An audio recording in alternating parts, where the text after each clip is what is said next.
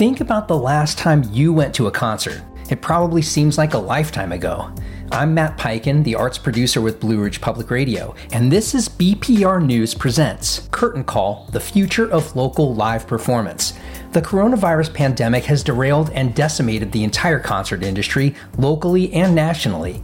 Over the next hour, we'll check in with local professionals working in contemporary and classical music, along with managers of the venues that stage them. They'll talk about how they're thinking, strategizing, and meeting challenges about performing in a socially distanced reality. The program is edited from an October twenty-first Facebook Live event. You can find that entire conversation in the video section of the B P R Facebook page. Let's start by talking with Sparrow Pants and Keith Smith, the couple at the heart of the old-time Americana band, The Resonant Rogues. I asked them how their creative lives have changed and how they've adapted as artists during the pandemic.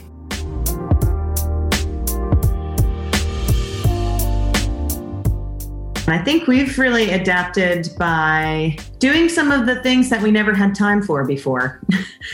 You know, we were really, really, really busy musicians playing six, seven nights a week. And so a lot of output in our musical life, a lot of performance, a lot of, you know, recording albums, all of this. And so this year has been uh, almost like a sabbatical of sorts where we're taking the time to do a lot of input and learning, studying, writing, and we converted a short school bus into a touring vehicle, so preparing for the future, but doing some of the things that we didn't have time, wouldn't have time to do normally. Talk about that a little um, bit. You converted the vehicle into a, a, a touring vehicle. I know there are musicians and bands who perform out of, outside their vehicles. They equip them to perform okay. live. Is that what you're doing?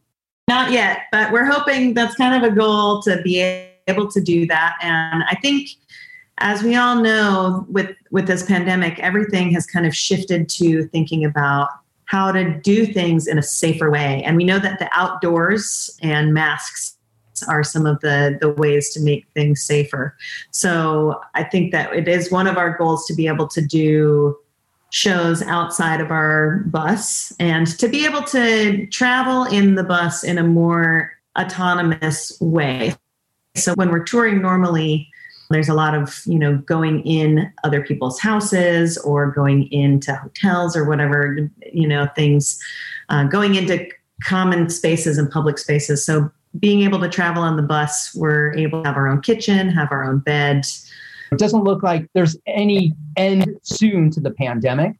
Do you think you're going to have to shift in this way, the way you do things in terms of live performance, if you're going to generate income from your shows? Absolutely, I'd say so. I mean, if you look at the finances of touring musicians and how much goes into lodging and other costs associated, you know, going out to eat, things like that. If we can do all of that in our tour bus, we can save a lot of money on the road, especially now when there's not as much going around.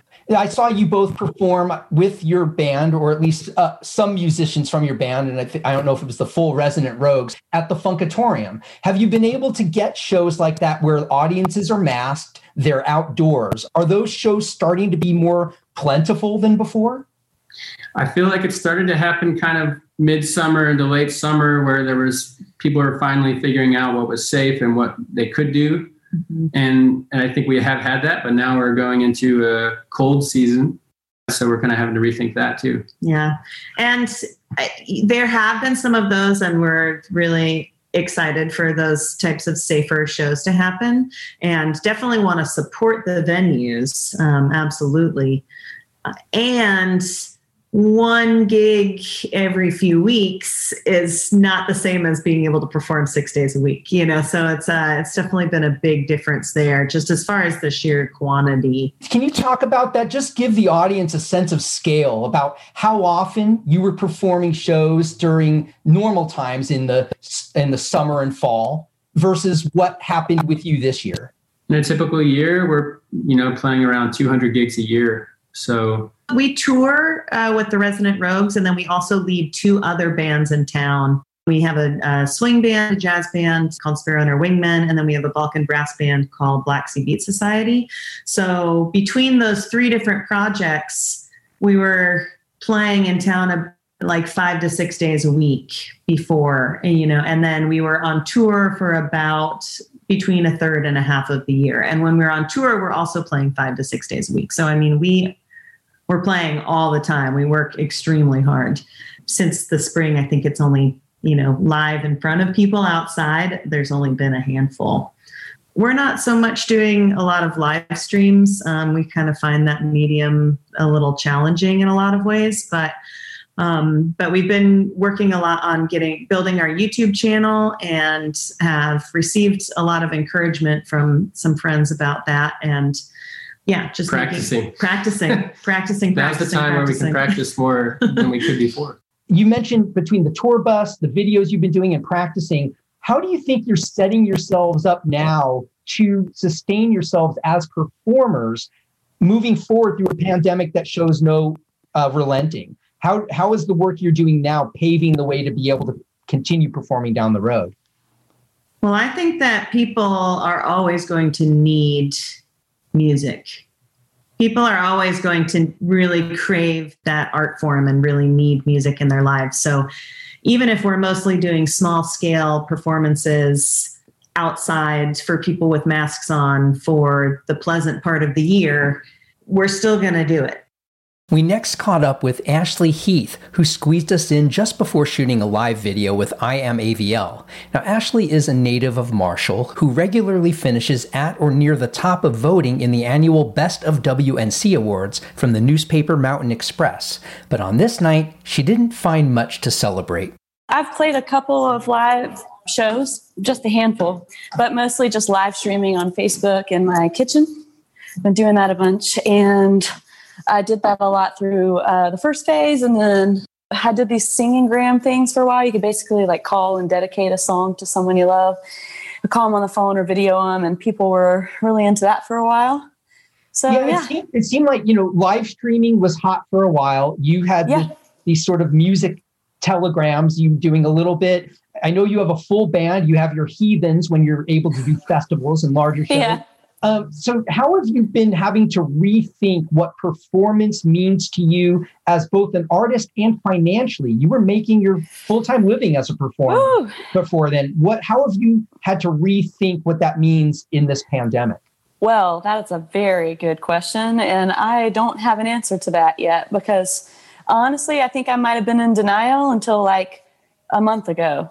How so? Because, you know, like at first I was kind of like, oh, yeah, I mean, I could do this for like a month or two. I finally sat down and did some envisioning and like, okay, now it's time to make a new game plan. So I think, you know, the studio here, I talked to Jess Thomason, and she said that, you know, it's been slammed. Artists are just, what else can we do? We got to record right now, you know? You said you're still strategizing. You don't know what you're going to do. How long can you sustain yourself, do you believe, as an artist in this unknown? Ooh, that's not for very long.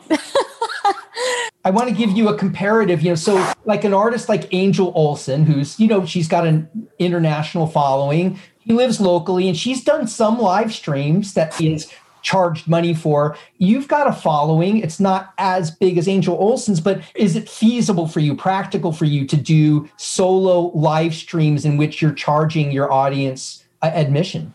Well, that's a good idea. Instead of it making it donation based, you know, that is a good idea. Kind of make it more like a ticketed event. Those those kind of things are kind of a catch twenty-two. Sometimes you can get a, a large audience with like a five or ten dollars ticket. But then also if you keep it donations, you might get a hundred bucks in there or something, you know, I don't know. As far as the hope thing, I'm probably not as optimistic about the future as some other artists. I've been playing music since I was fifteen years old, live in the bar. That's like seventeen years of my life, you know. The, with the whole thing comes totally different coping mechanisms, you know, because like if I had a bad day in the past, I just load up my guitar, go to a jam, see all my friends, you know, and it's like, ah, we got to learn how to sit with ourselves and ask these big questions that are not always easy.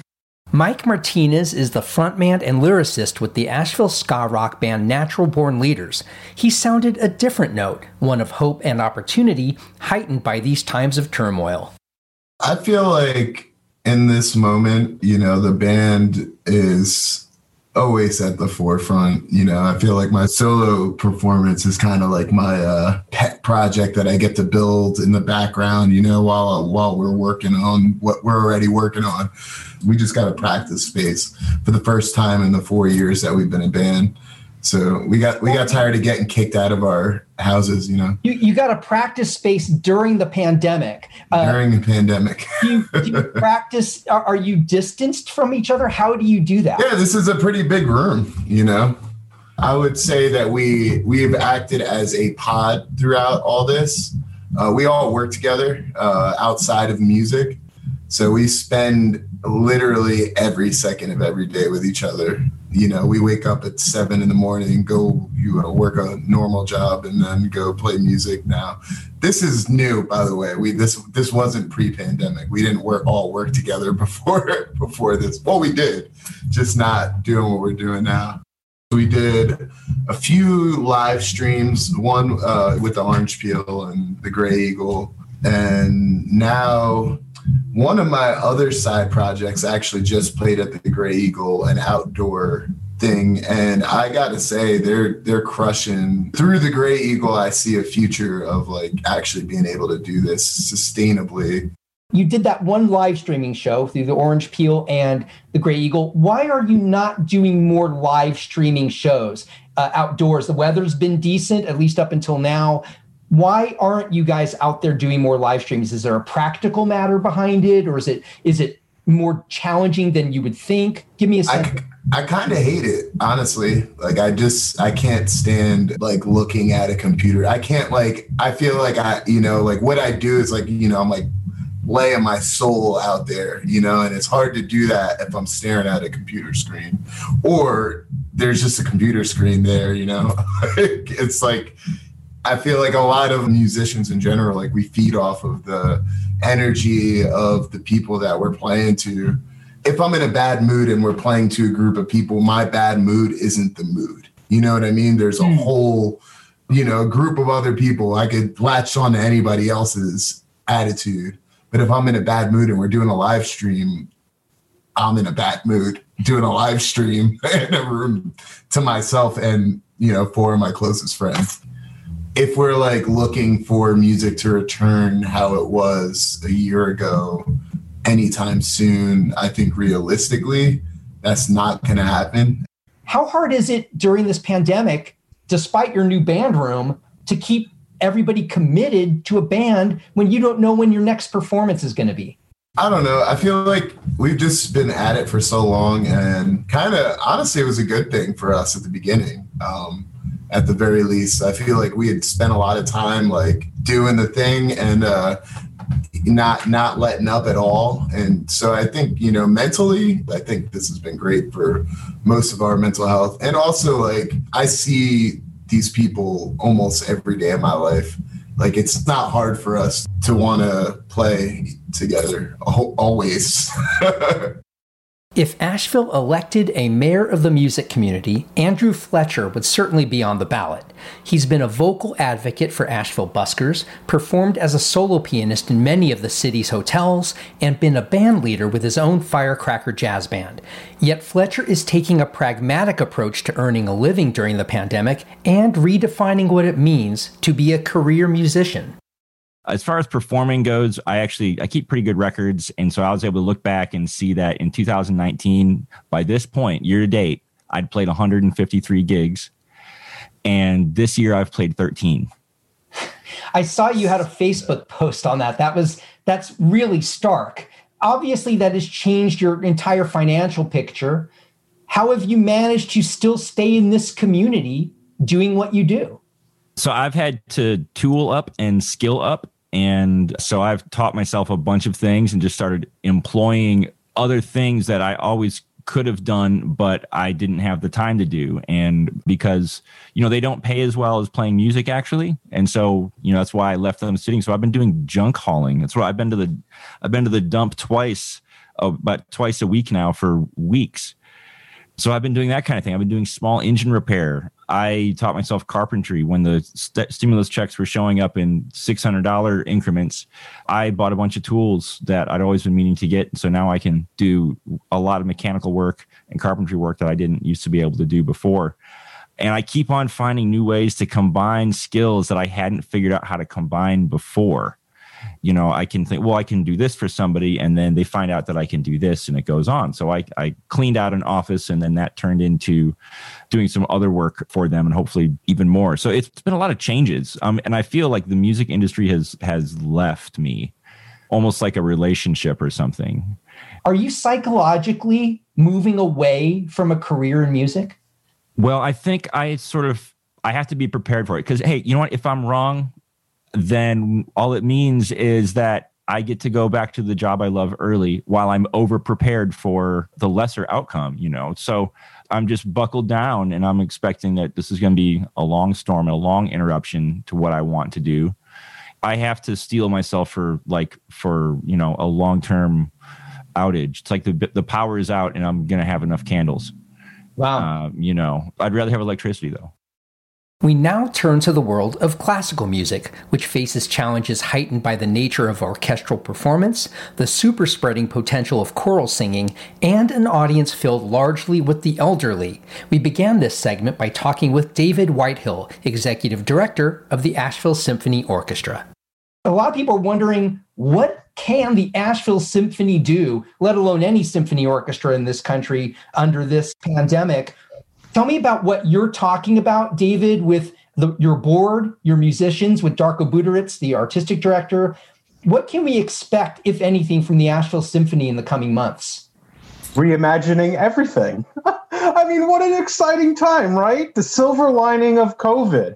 Uh, doing all the things that we never thought we would be doing in new and different and exciting ways. I mean, there has never been a time that I've seen such engagement of ideas from musicians, from conductors, from board members, from patrons, from staff. I mean, you know, I, once we got over the initial, forgive me, COVID funk of it and made COVID art, now we're diving in and we're doubling down on staying connected in in ways that orchestras never thought they would live. I mean, we live in live performance.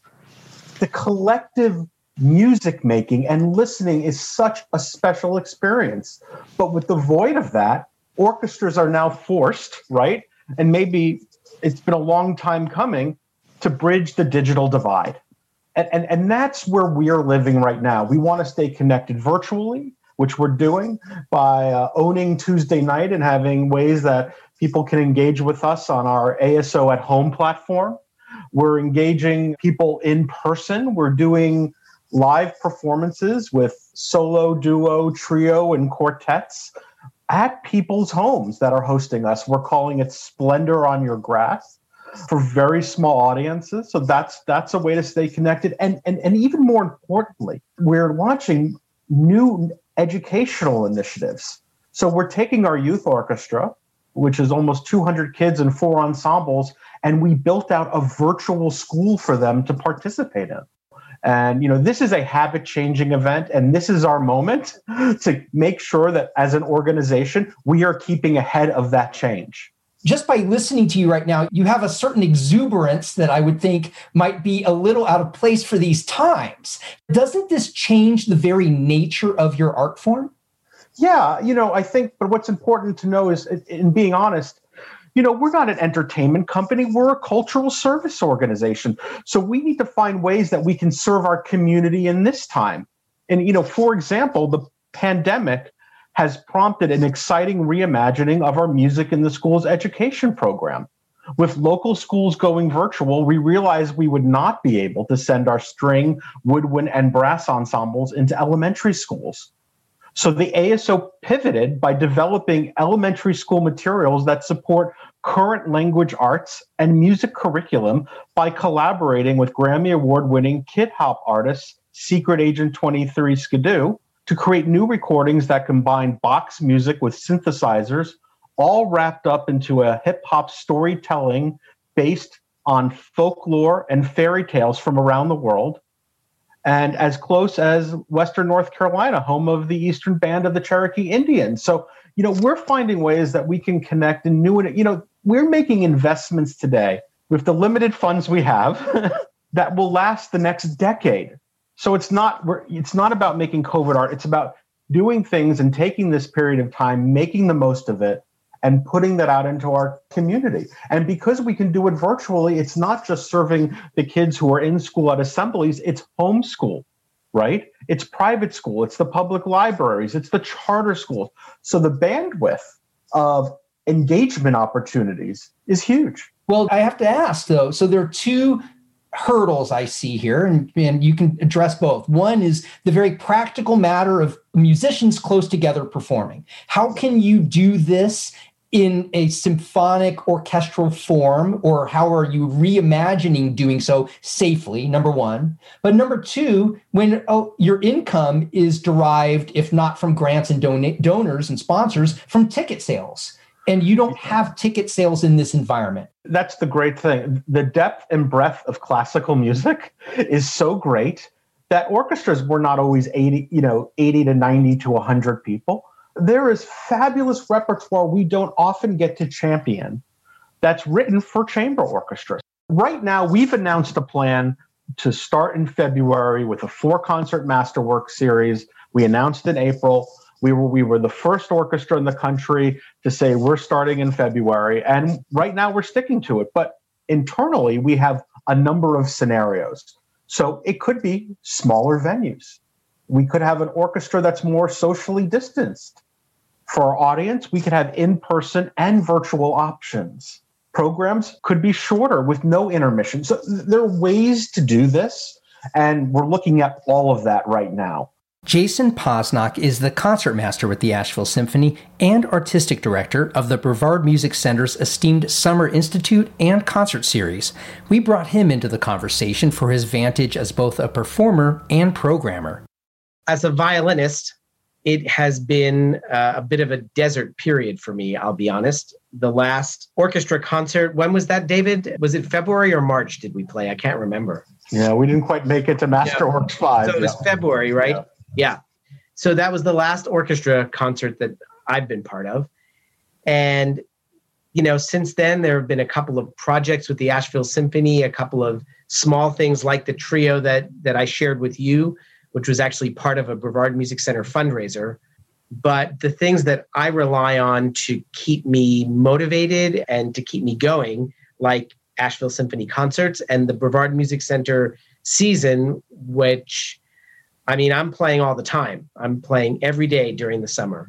That just wasn't there. So in terms of Brevard, we are right now in our planning process. We've been in meetings with our senior staff, with the board, and we are preparing a twenty twenty-one season. I want to pause you for a second because I want to just sure. orient the audience. So Brevard Music Center gears entirely for a summer season, both in terms of concerts and its school, where they draw students from all over the country and internationally.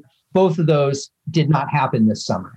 That cancellation is, I mean, as we've all experienced our own versions of cancellations, was in- incredibly difficult. And our goal over the summer was to stay in touch with our students, to stay in touch with our patrons. David knows exactly what I'm about to say here. We became kind of a media company for a few months. And, you know, now we are looking to, well, we've learned a lot from that. And I, I hope we can go back to what we really want to be doing, which is live education, live performance. Our performances are the outgrowth of the education, Matt. So our entire summer concert series, that's really a curriculum for hundreds of the best students from around the world. We hope we can have them back this summer. We're certainly planning on it. You know, we believe we can have students safely. We have the added challenge of housing them. So it's not just putting on a safe concert, which is going on all over the country, all over the world, as we know, but even in this country. David, can you speak to that a little bit? Is there are there some details you've heard of from orchestras around the country that you think might be adoptable by Asheville Symphony? Yeah, you know, I think that one of the more interesting ones, and I know we have Kate on here as well, who plays the flute, is that, you know, orchestra musicians are adapting by creating masks for their instruments, uniquely for their instruments. And it's it, that has been really interesting that orchestras have had to employ uh, seamstresses, right? Someone to come in and, and custom make. Uh, but, you know, I think, you know, what we all understand is that the science behind this and the contagions of contagiousness of this disease is so great that even with best efforts of protocols, it's really not good enough. Just this past weekend, I heard of an orchestra who had a musician pass away, even though they had every protocol you could possibly have in place, and another musician in that same orchestra. You know, there's other uh, orchestra staffs while who are working remotely who have had a coronavirus spread within their own o- office, even though they're working remotely with a rotated schedule of coming into the office. So this is one of those times that I think we're all challenged where our head and our heart of what we want to do, our instincts, aren't aligning up. Flutist Kate Steinbeck now joins the conversation. She is an Asheville performer, teacher, and founder of the concert producer Panharmonia. Kate, you were just mentioned. I wonder, do you have a mask made for flute playing? Broadway project. They have singer masks. I'm sure Melanie knows about these. And this is the flute mask. Looks like a platypus. The flute comes through here, the head joint, and yeah. How is it to perform with that? I don't know. I've done a couple of unmasked things. I'm thinking mostly for teaching, actually, this, when we have to go inside. I guess I'm breathing my own carbon dioxide when I'm doing this. So I did one rehearsal like this. It was interesting. I definitely think outside is the way to go um, moving forward for what I do, small groups. And I didn't really think about doing much until we were in a certain phase, you know, because I feel very protective of my audience. They're not going to come to certain places unless they feel absolutely sure and comfortable. And so I did um, very limited, twenty-five people. I have a bunch of folding chairs that Panharmonia owns, and I actually put them seven or eight feet apart in my lawn. I'm very organized, and I measured everything and, and told them they have to reserve in advance. And it sold out really fast because people are so into live and they're missing it and they're craving it. The Art Museum invited me to do something in September, and my pianist was masked, and I was far from him. Again, I just, as far as our audience is going, a lot of them are in a vulnerable age range. And if they're not going to come out, there's not a lot of sense in trying to make something happen live. Melody Galloway is the founding director of the Asheville Choral Society and a professor of choral studies at U N C Asheville. Choral singing is considered a potential super-spreading activity as far as airborne viruses are concerned, but Galloway sounds both grounded yet hopeful about the moves she and the society have been making during the pandemic. Who knew that singing would be about the most dangerous thing you could do? I mean, whoever imagined that? That first choir back in uh, late February outside Seattle, that so many people got sick. They had a two and a half hour rehearsal, and then they unfortunately had even a, a couple of singers pass away because of COVID. Yeah, it was about two thirds of the choir that came down with coronavirus. Yeah, the Skagit, Skagit Valley. Valley. Yep. Yeah, and so that was kind of a bellwether, I guess. It sort of propelled this study that has been a first and second iteration, both in July and September, out of the University of Colorado Boulder about uh, aerosol research with singers, with actors, and also with wind instruments. And like my other colleagues have mentioned, the the you know the gloves and the masks that are being created, people are being incredibly innovative. And for us with the Choral Society, we really thought about how we could do something to keep going. We sent out a survey back in the summer, and the overwhelming answer was, we don't know how, and we don't know uh, what it would look like, but we want to do something rather than nothing. And we are artists. We are going to do our art. We have to do. We have to perform. We have to create and engage with our art forms, and especially in the, the choral world and for vocalists. So I crafted and offered to do an eight-week virtual season with the Asheville Choral Society, and this is a two-part thing. Every week I have a pre-recorded video that has several different sections to it that goes out to our membership and uh, beyond for people who sign up to do this. And The other part is our, we do a Monday Night Live instead of a Saturday Night Live. So we've, you know, made it as engaging as possible, but our live session has really surprised me. And we were hoping at the beginning, and the budget was showing us, that if we had forty of our one hundred plus members sign up, then we could make the budget and and maybe pay staff at, you know, seventy-five percent. We had ninety people sign up. We have people from all over the country who are Zooming in with us. It's really been unbelievable. There's no synchronous singing. Zoom kind of goes crazy if you try to all unmute and sing together or play together. And my colleagues can, we all know about this. And eventually somebody's gonna, some really creative person is gonna invent a way for us to play and sing together without this time lag. But anyway, what I am silently, I am the only person I can hear.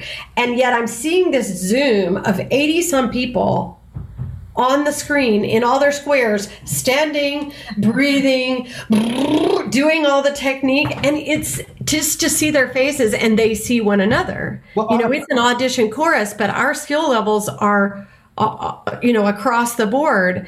And also to see people who left maybe three years ago that now live in another city are with us on Monday nights. We're now proposing a, another series, but it'll be different. We're going to lighten up a little bit. And historically, the Asheville Choral Society has had a pops concert for our final concert in the spring. And so we're making this a, a pops spring. But for this fall, the other thing we're doing is a virtual recording project. I've written an original piece entitled Gloria for chamber orchestra and S A T B chorus. And the intent behind it was, and my thought behind it was celebrating the ways we can be together and support each other, even in this time. Before we move on, here is a brief performance of Beethoven's Serenade for Flute, Violin, and Viola, performed during the pandemic with social distancing between violinist Jason Posnock, his wife and flutist Dilshad Posnock, and Jenny Snyder-Kozaros on the viola. This happened inside Parker Concert Hall on the campus of the Brevard Music Center.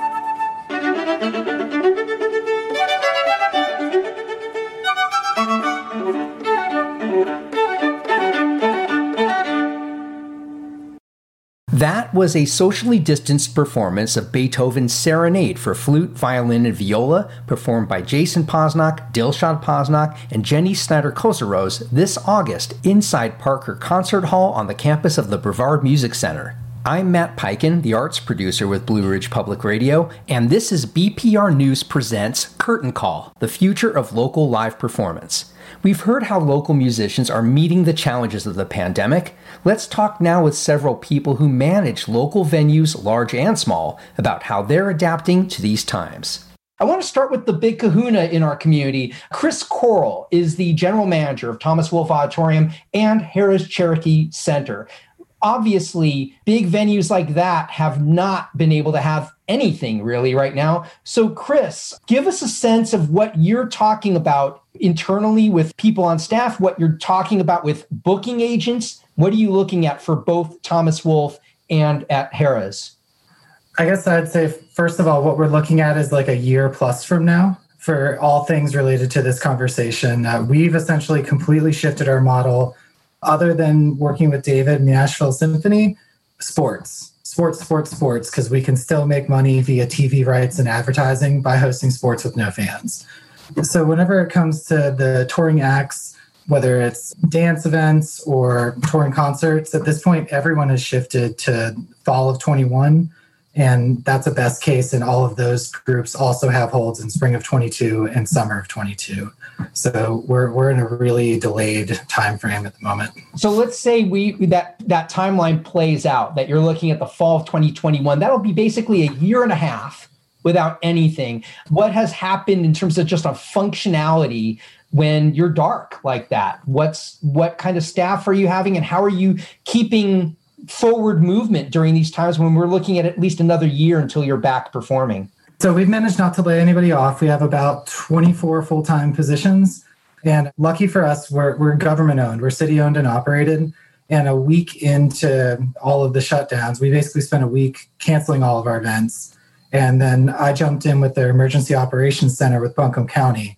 And we very quickly started reassigning our staffs, staff to any type of response to the pandemic. So we opened up a homeless shelter. We started handling some testing on-site and off-site. We're still doing data entry for testing. We're doing scheduling for community testing at this point. We're running the COVID nineteen hotline call center for Buncombe County. So that's all of our arena staff right now.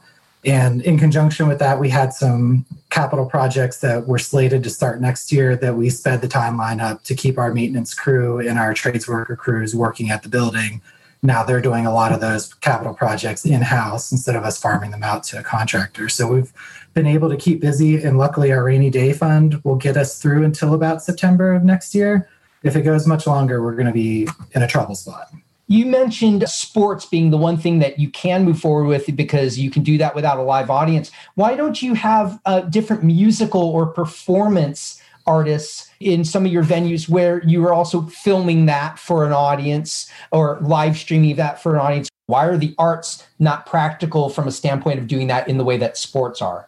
Well, for our room specifically, we don't have the built-in infrastructure. I'm sure Jeff could probably talk about it a lot. Like the Peel has been doing that, and I feel like successfully from what I've seen.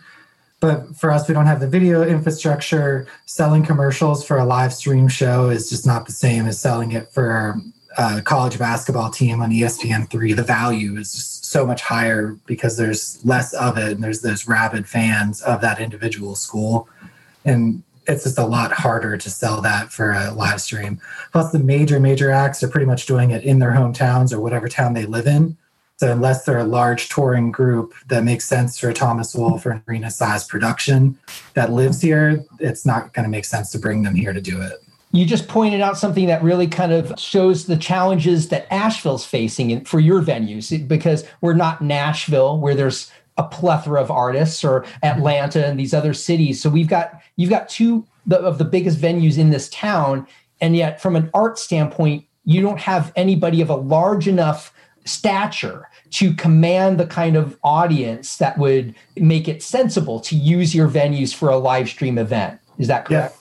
Not with the expenses that come with putting it on in our room. If we had the built-in video cameras and this, that, and the other thing that a typical performing arts center has, we could probably make that work, especially with the chamber size orchestra for the Asheville Symphony or even the Steep Canyon Rangers. But it's there's just a little bit of extra expense in our room to make those live streaming things happen. It just makes it unfeasible. We're talking, I guess, the the one of the big overarching words in this whole conversation is adaptability.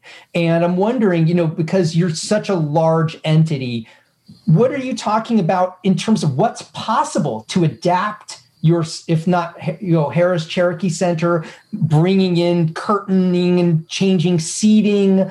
What is practical in terms of adapting and what isn't? Uh, so practical, as long as it doesn't cost so much that it puts us in such a deep hole, and then it's something that's going to exist for six months, right? Like if we plexiglass everything we possibly could, like at Lowe's Home Improvement, we're going to spend hundreds of thousands of dollars in plexiglass and still only have four or five events because no one's touring.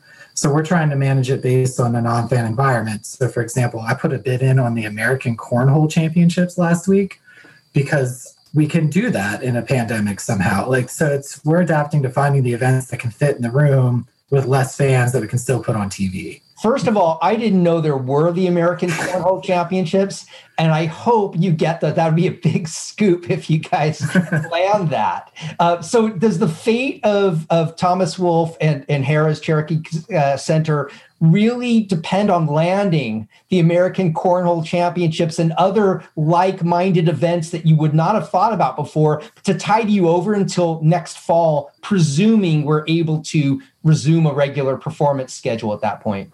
Yeah, events like that are what's going to get us through. If events don't start back for us next fall and it goes till twenty twenty-two, those events are going to help fill in the rainy day fund for then. And the Maui Invitational Basketball Tournament that we got from Hawaii, that we brought here to do a no fans event, has really opened the doors for us. We have a lot of other college basketball bubbles that we're just like this close to nailing down that hopefully will just be a big non-fan college basketball room for the next few months. Okay. Well, th- thank you so much for, for laying all that out for us, Chris. I want to uh, uh, talk now with Ray Jeffrey, is the director of the Wortham Center for the Performing Arts. And Wortham's a pretty large venue too. And what's unique about the Wortham now, starting this past year, there are also two studio sort of spaces that are very flexible, designed for local rehearsals and performance. So there's essentially three venues within the Wortham. Let's talk with Ray about what's been happening there. I know from everything I've heard, you've been doing outdoor shows, or at least you were doing some things outdoors. How has your strategy evolved in the course of the pandemic to where we are now?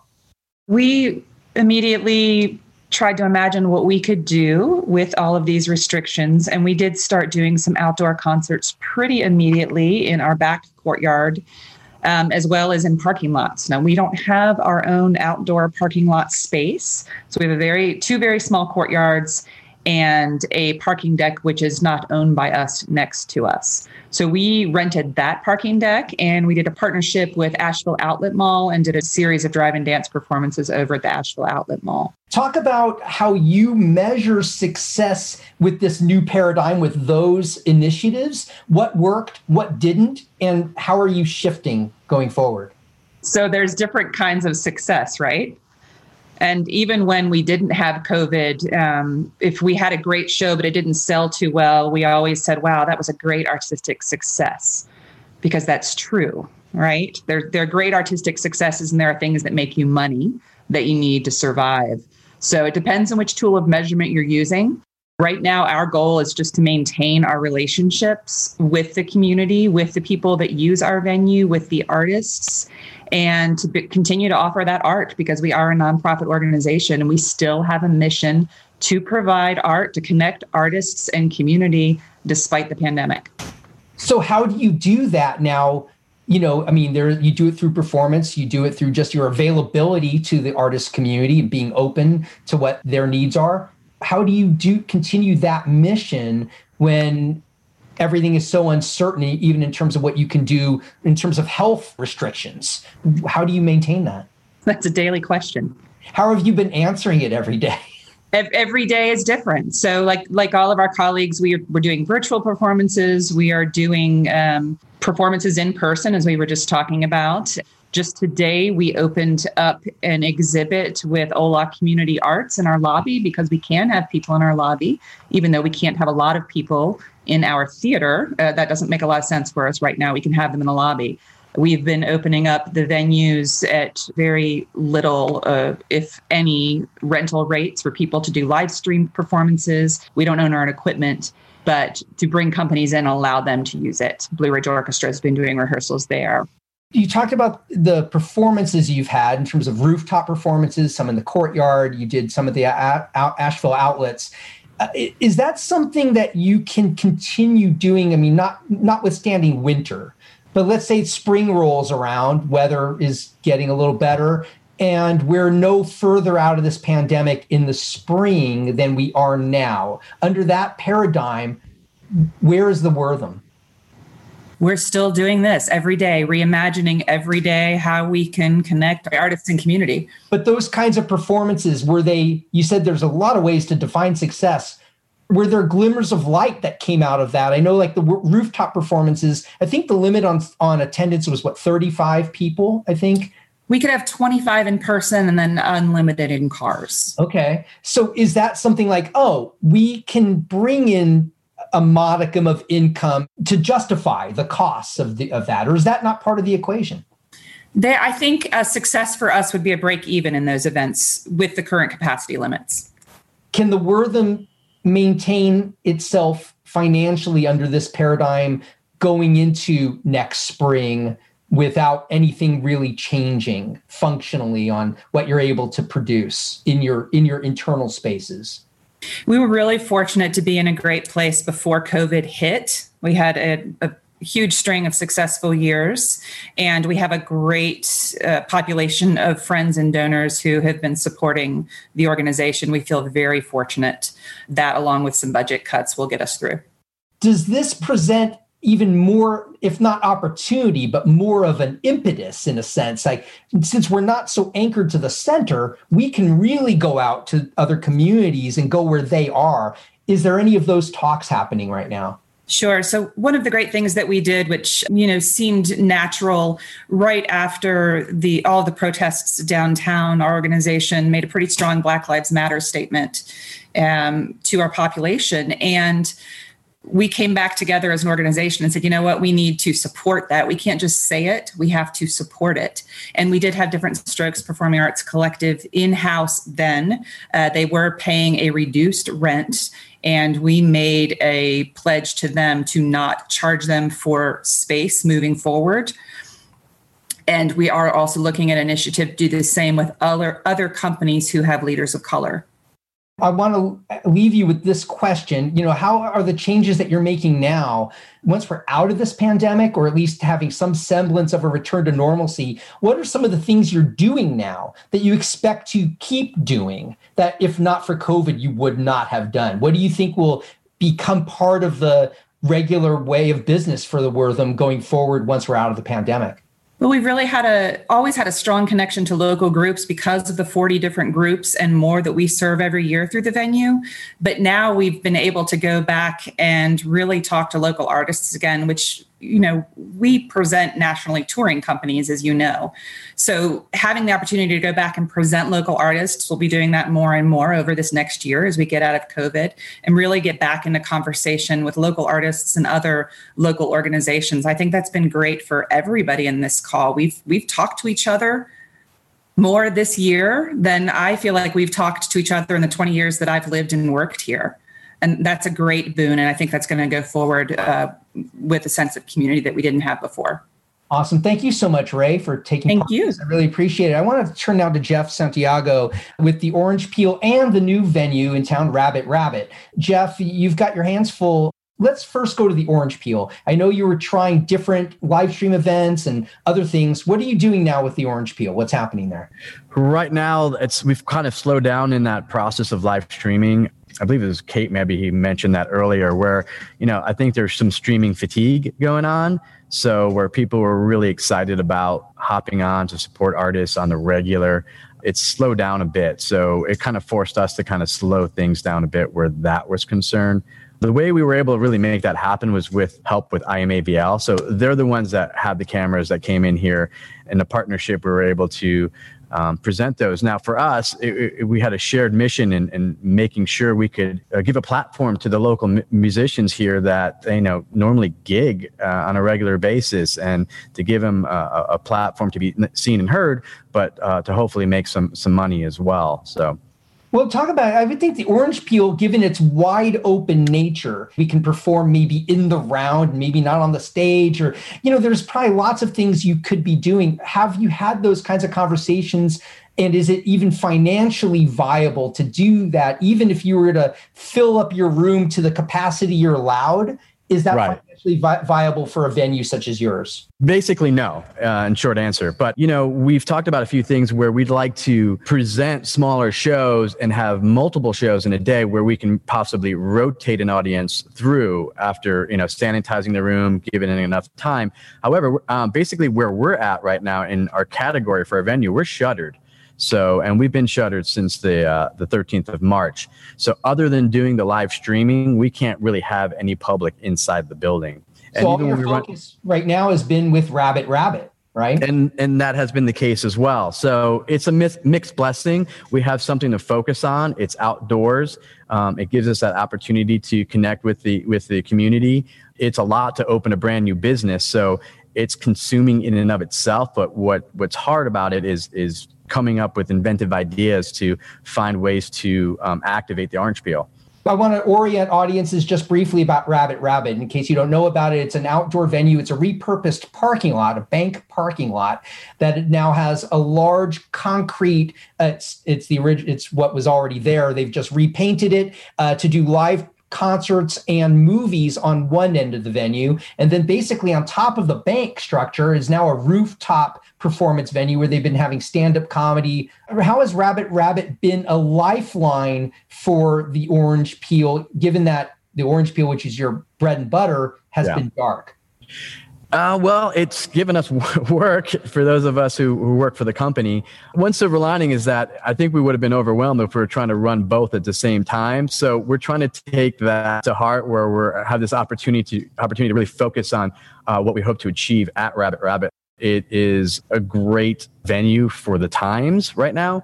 Obviously, we're only working at five percent capacity of what that venue can do. We did cancel a number of uh, national shows already that would have happened this summer and this fall. So right now, the only show, national show we have on the books is a year from tonight at Rabbit Rabbit. How long can this pandemic continue in this way before the Orange Peel has to go dark permanently? Well, you know, we're lucky enough to have been a successful venue for, for some time now. We should be okay through the spring, but springtime is, is is about the time where we really need to like make some some hard decisions. Okay, so if right. we're where we are right now, come next March, April, you're thinking the entire dynamic could shift for you. It could shift for us. You know, I've I've spoken to some some counterpart venue managers and owners across the country, and we're in a better position compared to some of them. We feel fortunate for that. Some of them are talking about mortgaging homes and all that kind of stuff when you're, when you're talking about the independent venue situation. So, you know, we've been part of the NEVA Uh, campaign, which is the National Independent Venue Association. It's My, called Save Our Stages. Right. Save Our Stages is, is the act that's on the table. Um, they're trying to put that in the HEROES Act as well to see if we can push through for government aid for our particular independent venues. So uh, it's a, another waiting game for us. But independently, NEVA just had a virtual festival this past weekend, and they on their own raised about uh, a million and a half um, for the cause. Um, obviously, that's not going to do it for everybody. So we are hoping for some uh, federal aid as well. Thank you so much for your time, Jeff. I want to turn to Russell Keith. The Grey Eagle, in some ways, has become the Maggie Valley Fairgrounds Club. I have to admit, I'm happily surprised at how you've shifted to doing concerts there. Talk about early on, I know you were really kind of scrambling. You were doing some live streaming shows from within the Grey Eagle initially, and then you've done a few outdoor patio shows, and then Maggie Valley opened up. So talk about your evolution of thinking to where you are now. We have a taqueria, a Grey Eagle taqueria that's inside the Grey Eagle that's been here for several years. It opened up, and we opened up one in Maggie Valley with a local brewery there.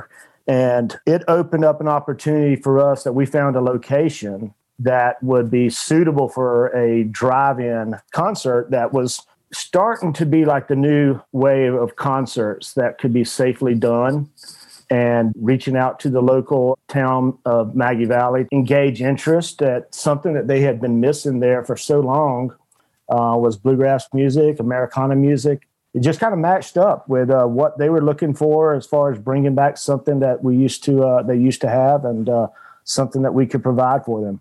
We've been very fortunate um, to put in a, a very socially distanced production that we have been told is the gold standard of drive-in concerts. Wow. How many shows have you done like that now? And t- what has the attendance been like?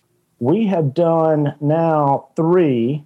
You know, we've had one sellout, and our capacity is two hundred fifty cars. The other two have been about just a, you know, a little less than that, but gets overall still a good turnout. We're going to be uh, entering a, a season where I imagine those kinds of concerts will slow down now. And you mentioned that these concerts have been primarily for an older audience, whereas I know the Grey Eagle, uh, you know, has done shows of all kinds, from metal, alternative. Can you or you are you talking about doing a broader range of music at Maggie Valley come the spring, you know, assuming the Grey Eagle is not allowed to reopen in any feasible way? Yeah. I mean, obviously we want to stick to our guns, to what we've, uh, what's made us so successful here at the Grey Eagle. And, and that's being, you know, having every genre represented here. Um, it may not match up to a, like the type of stage that is out there and the setting for cer- certain things. And I know, and I know, Asheville Music Hall has taken on a different genres and has produced some, uh, also some shows out in Haywood County. It's more about the match, the location of the um, of our space, more set up for acoustic kind of, and mm. um, not so much of a, a metal or anything like that. Does Asheville have an outdoor area, venue, that, to your knowledge, is capable of having similar kinds of concerts? We've looked at that. You know, if one thing that pops in my mind would be the uh, Ag Center. Mm. Um, but, you know, the topo- I haven't been out there really to stu- just look at the topography of the setup of that visually to see if your sight lines would work. But we've had some fo- folks approach us. But, you know, it really comes down to how many cars that we can get into a place to make it successful. That's been a challenging part of this. Again, it's just us just keeping the music alive. It's not uh, a great you know, financial reward for us, but you know, it's been very, you know, helpful for us. It's made me feel more inspired, more into my passion of music is to doing these new things. It's exciting. It's scary. It's fun. And we're continuing to learn from it. So it's, uh, yeah, I mean, it's, it's been good. Come next March and April, if we're not in any looser restrictions, where is the Grey Eagle come next spring? We can make it to the spring. Fauci's, you know, notion of saying, you know, maybe fall of next year, that'll be challenging.